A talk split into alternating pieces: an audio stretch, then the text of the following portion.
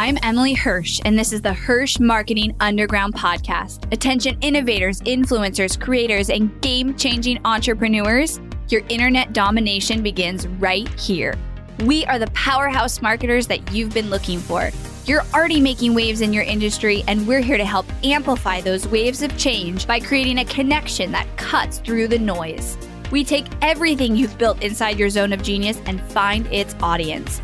With killer strategy and laser eye for impact, we launch multi million dollar campaigns and skyrocket your reach online. And now we are doing the unheard of. We're unveiling everything we've learned, taking you behind the scenes with the Hirsch marketing team, and giving away the secrets to our clients' success. Stay tuned for top converting strategy, ROI reports, and insider knowledge that you won't find anywhere else. You're changing the world, and we're the team to help.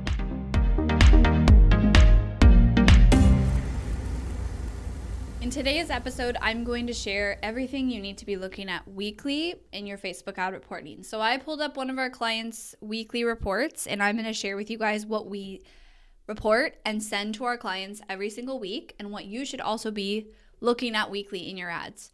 And if you haven't gone back and listened to the episode where I shared what we track daily, I would highly suggest doing that because it's very similar but daily is an internal tracking thing and then weekly we report to our clients. But weekly basically takes the summary of the week reports on it and then we also take those weeklies and we turn them into a summary of the month basically. So all right. Every week we report the following. We report total ad spend total number of clicks that the ad received. Link clicks is important because there's two different things Facebook reports. Link clicks means they actually clicked on the ad, not just they clicked read more or go to see your profile. We report on the number of conversions. So for a lot of our clients, that means number of um, webinar registrations, leads, video series signups, challenge registrations, anything that's getting them into the top of the funnel because that's for most of our clients. Now, if they had multiple funnels, this would be two different weekly reports for the different funnels. Then we report total number of purchases in the funnel. So if it's a webinar and whatever that call to action is, we report on how many purchases came in from that webinar. Then we report the percentage of opt ins who purchase. So our purchase conversion percentage. So that means if 100 people came in the funnel and one purchased, 1% would be the answer there. And this allows us to basically um, create what our ad spend should be the following month when we check in on a call because we can see a trend of purchases basically. Then we report the landing page conversion, which is basically how many people clicked on the page, and out of that many people, how many people opted in. This allows us to see did that drop down? Did that go up? Is that low? Do we need to do anything? And then if you make tweaks, this would also give you the opportunity to say, did it improve our results over the last couple of weeks after we made this tweak? We do the average cost per purchase, so total ad spend for the week divided by how many purchases, what's our cost per acquisition or cost per purchase, average cost per link click, and average cost per lead.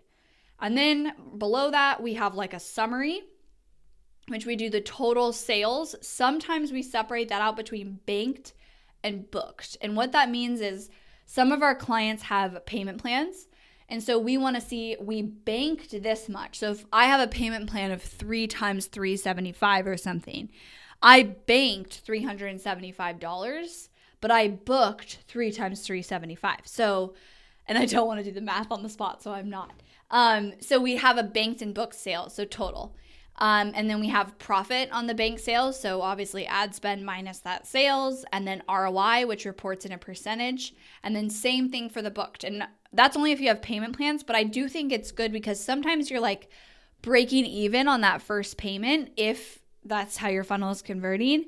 But really you're profiting because you're going to get two more payments of the 375 and so you should be comparing those and what that equals. So banked sales and book sales and we compare the difference basically there. And that is essentially what we report on. Now, the only thing we will add in sometimes if there's a webinar is the um, show up rate to the webinar, which sometimes the client has to go in and fill out. And we will also um, add in show up rate to the webinar. And then if there is a webinar that's like an application instead of a purchase, which we have a few clients doing that, we will do number of applications instead of number of purchases and then cost per application instead of cost per purchases.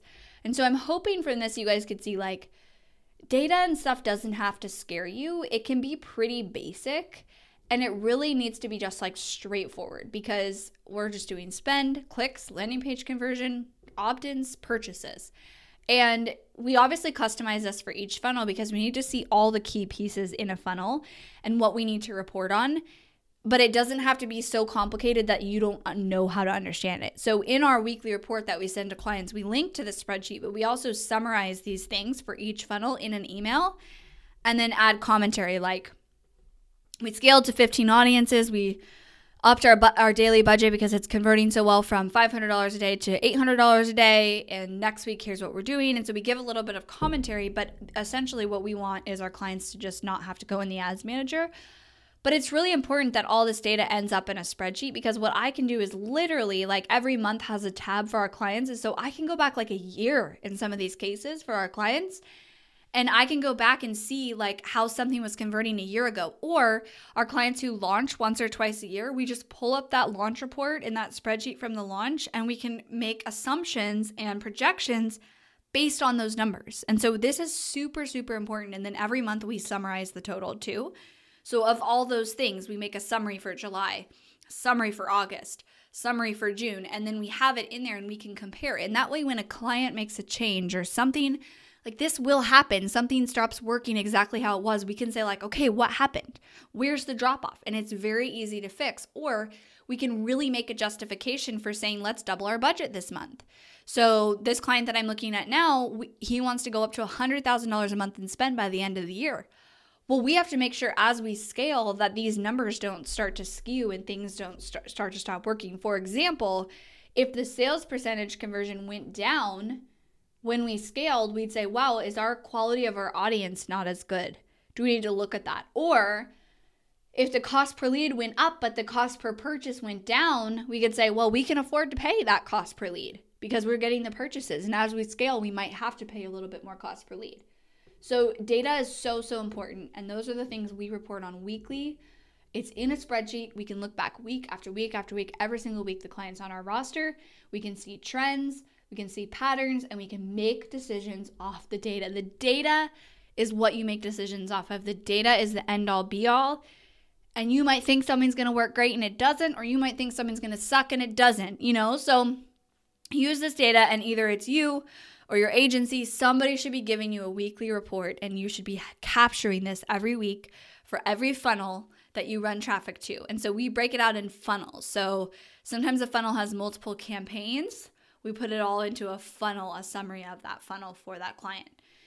Now, if you are running your own ads and you would like help or you don't know how to do your weekly reporting, you don't have time for it because I'm guessing the majority of you, unless you are a marketer or a Facebook ad expert, shouldn't be doing your own marketing and you want to see if the Hirsch team can help you, you can go to helpmystrategy.com and book in a call with our team to see if we might be the right fit. Thanks so much for tuning in today, guys.